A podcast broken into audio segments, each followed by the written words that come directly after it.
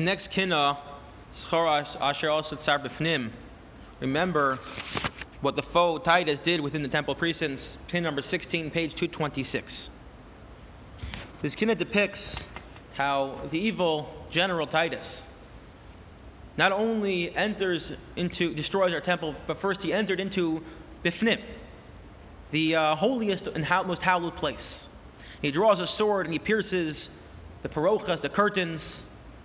It records how he, what he did inside there. He totally made, made a mockery and profaned the holiest of places.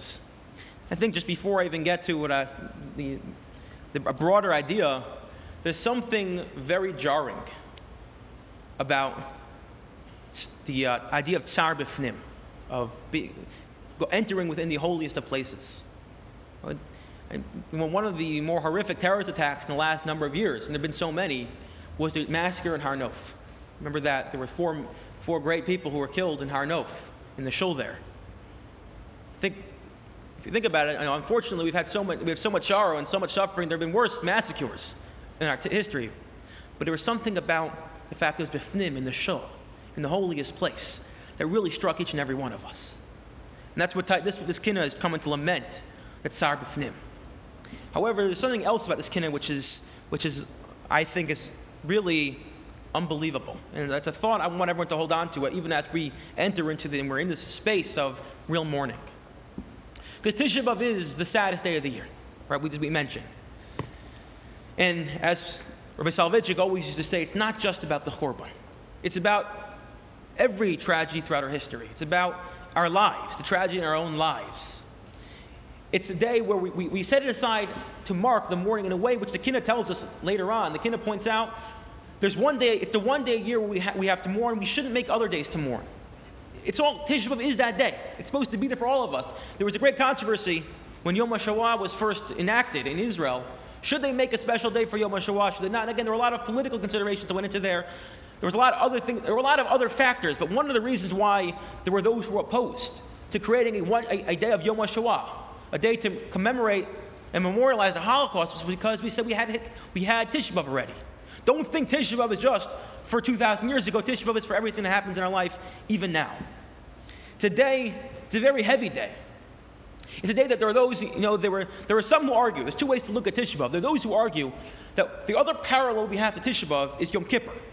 Both are 24 or 24 hour, 5 hour fast, start at nightfall, both of them were prohibited from the same things, the Chamisha Inuyim, eating, drinking, bathing. There seems to be a lot of parallel. It's almost to say there are those who want to argue that the message of Tisha B'Av and the message of Kippur may be very similar. They come from different places. Tisha B'Av comes from a national darkness, a national catastrophe, a national place of, of, of falling, whereas Yom Kippur comes from a personal darkness. Yom Kippur comes from a personal crisis. But ultimately, they, they emerge in the same place of one of fasting and praying and, and repentance and tshuva. There are those who argue that although we mourn on Tisha B'Av, ultimately that mourning, and the Rambam says this explicitly, the mourning is supposed to instill within us and awaken within us a desire to change, a desire to do better, as we always talk about, you know, the sinas chinam. So there's that element. And there are others who say, no, Tisha B'Av is solely about mourning. It's a day to commemorate and to mourn the tragedy. And because of that, it's a very heavy day. So I want to give over a thought to hold on to, a thought that emerges from this kina, which is so powerful. This thought begins with the Gemara in Ma- the end of Makos. It's one of the more famous Gemaras. If you have not, if you've learned, you've probably heard this. If you've never learned this Gemara, it's very Kedai. It's very important to know this Gemara because it's such a famous Gemara. The Gemara begins as follows. Rabbi Elazar ben Azariah, Yeshua, Rabbi Kiva Mahalchim Bederach. Four great rabbis, Rabbi Gamliel, Rabbi Elazar ben Azariah, Rabbi Yeshua, and Rabbi Kiva, are walking on the road. Names sound familiar to any of us? Where do we know them from? What do you say? Maisa bebnei Brak. Shahaya Ray not here. Rabbi Kiva, Rabbi Elazar ben Azariah, Rabbi Kiva, they all were in Bnei Brak as well. Right? The Haggadah, the story from the Haggadah, that story, why were they in Bnei Brak? Everyone wants to know why they were in there. And by the way, there's a parallel to Sefta, a parallel story where has Rabbi Gamliel in Lud. The question that everyone wants to know is why were they in Bnei Brak? Aren't you supposed to be in the in the Makom Mikdash bringing a korban Pesach. The obligation to bring a korban Pesach. You don't bring korban Pesach. We discussed. You get Ezer Karet. Yeah.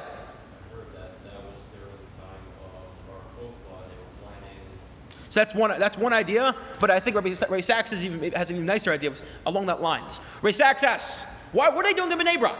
Go to Yerushalayim where you're supposed to be. Be with the rest of the Jewish people. Bring your korban Pesach. What are you doing sitting five rabbis away from your family in Bnei Brak? And says Rabbi, says Rabbi Sacks, Jonathan Sacks. I'll tell you what it was. This was the very first year after the first Tisha B'Av. This was the year when they, the first year where they no longer had a Beis Hamikdash and everyone didn't know what to do. For so long, in these people's entire lives, Pesach comes around, what do you do? You take a sheep, you travel to Yerushalayim, you pitch a tent. Erev Pesach, you go to the Beis Hamikdash, you slaughter it, there's singing, there's joy. That night, you take your roasted korban, you go into your house, you eat it together with your closest family. And as the night turns to midnight, all Yerushalayim would go and gather and go on the roofs of their homes and together sing a collective Hallel. Can you imagine that? If everyone went outside their house and sang Hallel together, one big shira, one big song, as Jewish people now imagine that. And Lyndon, imagine Yerushalayim. We've all been in Yerushalayim at night. That beautiful Yerushalayim night. Maybe a couple of jackals making funny noises in the background. But other than that, all of Yerushalayim, from Mea Shearim to Talpiyot to to the, where the, where, to uh, Jews from who are Haredi, who are Zioni, not secular, Ethiopian, together singing Hallel together. Most beautiful, beautiful imagery. On a cool spring night, and it's the first year they don't have that, and they don't know what to do. So they go to the, they go to Bnei Brak to the Rebbe. Who do they go to? Rabbi Akiva. To hear from Rabbi Akiva, because what, what was special about Rabbi Akiva? What was unique about Rabbi Akiva, we'll see now. This is why they went to Rabbi Akiva, who, by the way, as we already saw, although his life ended in such tragedy, his life was full of so, so much hope. A man who at 40 knew nothing. At 40, he knew nothing. The, the, the, the Midrash tells us he literally knew nothing. And by the time he died, he becomes, as we just said a few moments ago, one of the greatest teachers of Torah to ever live, so much so that Moshe Rabbeinu himself says, Why did you give the Torah to me? Give the Torah through him. A man who lived through so much, who lived through the Churban, who lived through Bar Kokhba, as we know from the time Bar Kokhba, he first embraced Bar Kokhba, and ultimately he was killed. So why did they go to Bnei Brak to Rabbi Akiva? Because of this story. Rabbi Gamliel, Rabbi Elazar ben Azariah, Rabbi Yeshua, Rabbi Akiva, Mahalchin Bederech. They're walking on the, ro- on the road, and they're in Rome. Vishamu kol hamona shel Romi miplata berachok, me asamil. And they hear this loud, loud noise cheering and jeering, screaming and yelling, emanating from Rome. And they are very far. They are May of Esser Mil, 150, 120 mil away. 120 mil, it's approximately 85 and a half miles from Rome, and yet they hear this loud, loud cacophony of noise emanating. People screaming and yelling and having a great time. They're partying. V'hischu bochen. Rabbi Gamliel, Rabbi Elazar ben Azariah, Rabbi Yeshua begin to cry. And they're crying. And what does Rabbi Akiva do? He bursts out laughing. He's laughing. A bizarre scene. Three rabbis crying, one rabbi laughing. Omer lo, so they turn to him. They say, What are you laughing for, Akiva? So Omer Emi looks at them and is like, Vatem, why are you crying? I'm going to ask you the same question. So they said to him, Bochim? He said, Amrlo, they said to him, Why are we crying? Isn't it obvious? Halolu kushim amochim atzovim teretz la'avodah kachom yoshim b'toch v'ashkiv anu beis hadom razal elkeinu saruf. Here are a people who worship idols, who don't follow the will of God, and yet they're sitting in their city with tranquility in peace partying it up, having a great time, drinking and, and, and running around and screaming and yelling and, and enjoying themselves. And we, the Jewish people who follow the will of God, our house is burnt up, our house is consumed, we don't have a home anymore. Yeah, you know why we're crying? Because we see the contrast here of people who destroyed us, living it up. Good things happening to bad things happening, good things happening to bad people. And here with bad things happening to good people. That's why we're crying. Now you tell us, Rabbi Kiva, why are you laughing? It's bizarre to laugh at this. So he says to them, that's precisely the reason why I'm laughing. I'm laughing because I hear from Rome how good a time they're having. What? So he says, Umal over Ratzon Kach Lausha Ratzon Alachas Kam Vakama. He says, because the way I look at it, this is the perennial optimist of Rabbi Akiva. If the people who don't fulfill God's word, if this is their reward, if this is how they live their life, Alachas Kam Vakama, certainly the people who live by the word of God. Ultimately, we don't understand what's happening now. But ultimately, think about our reward. Think about the lives we will, we will be able to live when the future comes. He was the optimist. He saw the positive there. He's the reason why the year after the Churban, they went to him and not to, and, and, and, and, we didn't know what to do. But then the story goes one step further, and this is the, perhaps the more famous part of the story. Shuv Pam Achas. in Yerushalayim. One time they went to Yerushalayim. Are you all? Kevan Shagila Haratzopim, they got to Haratzopim, Mount Scopus. Hebrew universities are Mount Scopus now. Does anyone know why it's called Mount Scopus? What does Scopus mean in Latin? To scope out, to look. Haratzopim is a view. Why was it called that? So it's very possible. In the year 130, when they were, when, the thing that precipitated the Bar Kokhba rebellion was you, all the Jews were expelled from Yerushalayim. They razed Yerushalayim, and the Jews were not allowed back in. They renamed it Aelia Capitolina, which then became the name of the entire area of land, the new, the new kingdom, if you will, that, was once the Jewish people. So the Jewish people couldn't go into Yerushalayim. Where would they go? Mount Scopus, which according to Wikipedia even, Wikipedia tells us, this is um, the ridge of mountains east of ancient, of ancient as well as modern Jerusalem offers the best views of the city. You want to see Yerushalayim, you want to see it from afar. I don't know if anyone here, I certainly wasn't there, before pre 67 went to Yerushalayim. My grandmother told me when she went, there was a mountain you stood on outside Yerushalayim, you could look through a crack basically and see the, and see the Kotel. So this is what they were doing. It was like as close as we can get to Har HaBayis. We went to Mount Scopus to scope out to see the Kotel. Perhaps this was then again, Rekiva was killed in 135. This is the, the Jews were kicked out in 130. Perhaps this was that time. They're walking along Mount Scopus, looking at Yerushalayim. Koru Bigdayim, they ripped their clothing, which is what you're supposed to do. All of them ripped their clothing. Kevin Jagila Har HaBayis, when they got to Har HaBayis, again, I don't know if they got to Har HaBayis itself, or at least they, they couldn't go on Har HaBayis. They saw the area of Har HaBayis. Ro Shual Shiyotzim Beis Kodesh. They saw a fox scurry out of what was the holiest place. Now, you see the symbolism in the fox. We read yesterday. What about Korah? You can. What's the pasuk we read yesterday? At the end of Eicha. Shulam Hocha. But we said one of the things that tells us the, the, about the Chorban is when the Beis Hamikdash is destroyed, a, the foxes are going to make Har HaBayis their new home, scurrying about, doing their business. The ultimate the ultimate sign of destruction.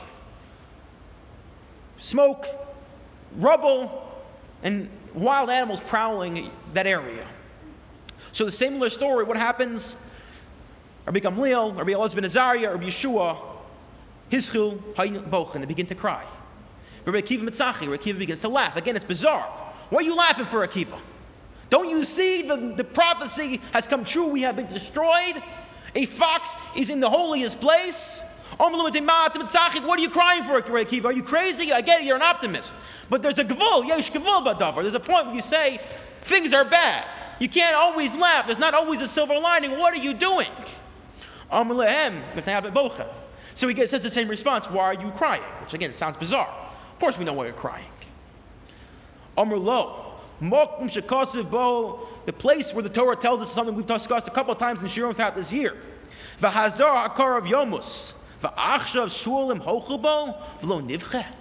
place where the verse tells, the psukim tell us, if a czar, a stranger, someone who's tameh, someone who's not prepared to go into Har HaBayis, or for that matter, in, in areas a non-Kohen or non-Kohen gadol walks into, Mos Yamus, they get put to death. The holiest place on earth. If we went there, we would get killed, and yet now there's a fox, a wild animal, these critters running around. You see what's happening here, Mickey? Of course we're crying. This is the ultimate sign of our destruction.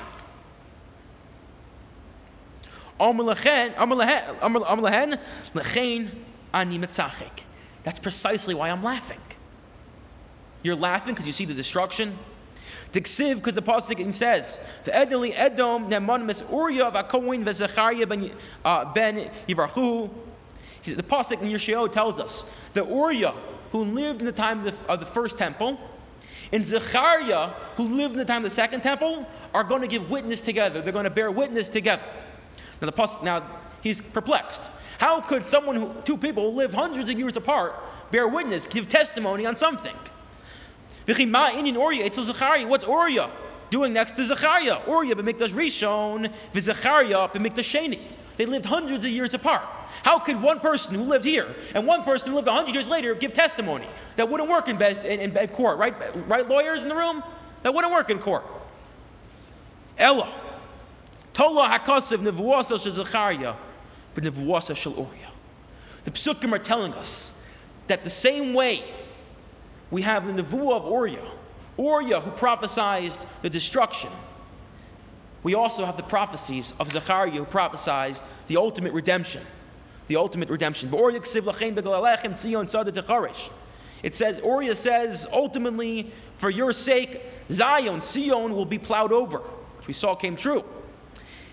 In the prophecy of Zechariah, it says. Ultimately, one day, the elderly, elderly men and women will sit in the streets of Yerushalayim, a prophecy, a prophecy which is, if you think about it, the ultimate sign of, of things coming to fruition is when normal life begin, is able to continue or start up again. Little children running around Yerushalayim. The noise, my, my bubby, who's very, very sick right now, she's a survivor. A number of years ago, her last trip to Israel, she was there on Yom Yerushalayim. For those of you who, anyone here been to Yerushalayim on Yom Yerushalayim? There's the flag march. My uncle told me she was, he was there with her, and she stood there for hours looking out her doorway as 200,000 children walked through Yerushalayim. Think about that. A woman who saw Ani Hagever Ani. She saw the ultimate destruction. And now, oh, close to 70 years later at that point, she was seeing hundreds of kids, thousands of kids, little Jewish kids with kippahs in their head, waving flags proudly, walking through Yerushalayim. That's a nevuah of redemption. That's nevuah things are, things are back on track. That's nevuah of Zechariah. And says Rabbi Akiva, until now, until now, when I only saw destruction, until now, he says,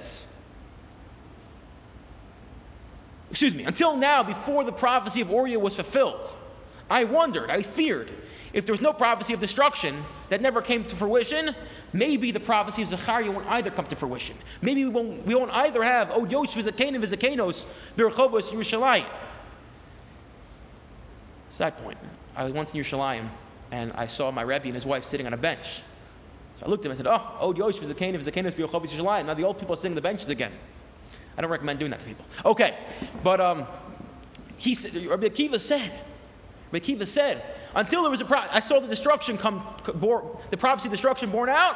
I didn't know if the destruction of Zechariah born out. But now that I see there's destruction, now that's the ultimate, the ultimate destruction, Shualim Hochubo, a fox is walking out of the temple, I know for a fact now. I know emes v'kayo. I know, he says. as well. I know too that ultimately then we will see the true fruition of the prophecy of, the, of Zechariah. That in many, many years from now, there'll be hundreds of thousands of kids walking through the streets of Yerushalayim wearing kippahs in their head, waving flags saying, Am Yisrael Chai. And with that, they said to him, Akiva Nichamtanu, Akiva Nichamtanu. Akiva you have comforted us. Akiva, you have comforted us. The ultimate optimist. The thing is, says the Maharal, I don't get something about the story. As beautiful as it is, if we take a moment for a step back, what did Akiva say? I didn't know if Zechariah's Navi, Zechariah's prophecy would be true until I saw Uriah's prophecy borne out. Well, wasn't Zechariah also a prophet? Why are you not listening? Who says you only listen to one prophet if the other prophet is true? And therefore says the Maharal something so powerful. He says as follows. Yes, Zechariah was a Navi. And yes, what he said would come true. But to what scale? Maybe, said Rabbi was concerned. Yeah, one day, sometime in the future, be one man and one woman and a few kids who come back to Yerushalayim and they have a little whatever and they'd all be there and that's what it would be. But he says, but when he saw the scale of the destruction, he said as follows, says the Maharal, that only, the, the bigger the void and the darker things get, that creates more and more potential for greatness. The deeper we go, that means the higher we can go. The further down we fall, the higher we will rise. That's how the world works. Things only grow in absence. So the more there's an absence, the more foxes are prowling the Temple Mount. That means ultimately the bigger the redemption is going to be, the bigger the Geula. That once he saw the depth and the depravity of Uriah, he knew for a fact that when Zechariah said, Oh, Yosh was the Zacchaeus, Zacchaeus Barchovus Yerushalayim, it wasn't going to be one or two people, but it was going to be hundreds of thousands of children with kippahs in their head waving those flags. And what he was saying was that sometimes we have to recognize that even when things seem so dark, even when we have the foxes prowling and it seems so bad and so much destruction, there's a side to it also. The silver lining that we can't just lose hope. That that also means there's, there's space and there's, there's now more potential for growth. What does that have to do with our Arkina today? So our Arkina then describes how when he went Sar Bifnim, when he went into the temple, what was inside the Kodesh HaKadosh in the holiest of holies? In the holiest of holies is the ark, the Aron HaKodesh. On top of the ark, what's the mounted on top of the ark? The Kruvim. The Kruvim. Kruvim are the, these two uh, boy-like figures with these big wings. We've seen pictures of it. Now here's the problem with the Kruvim. Ketzad Hayomdim. The question is, when we had to prove Kruvim, how exactly did they stand? What did they look like? We're not 100% sure what, what configuration were they just standing there. So the Gemara says actually they were embracing. The problem is there's a Gemara, another, another part, verse that seems to say they were not embracing.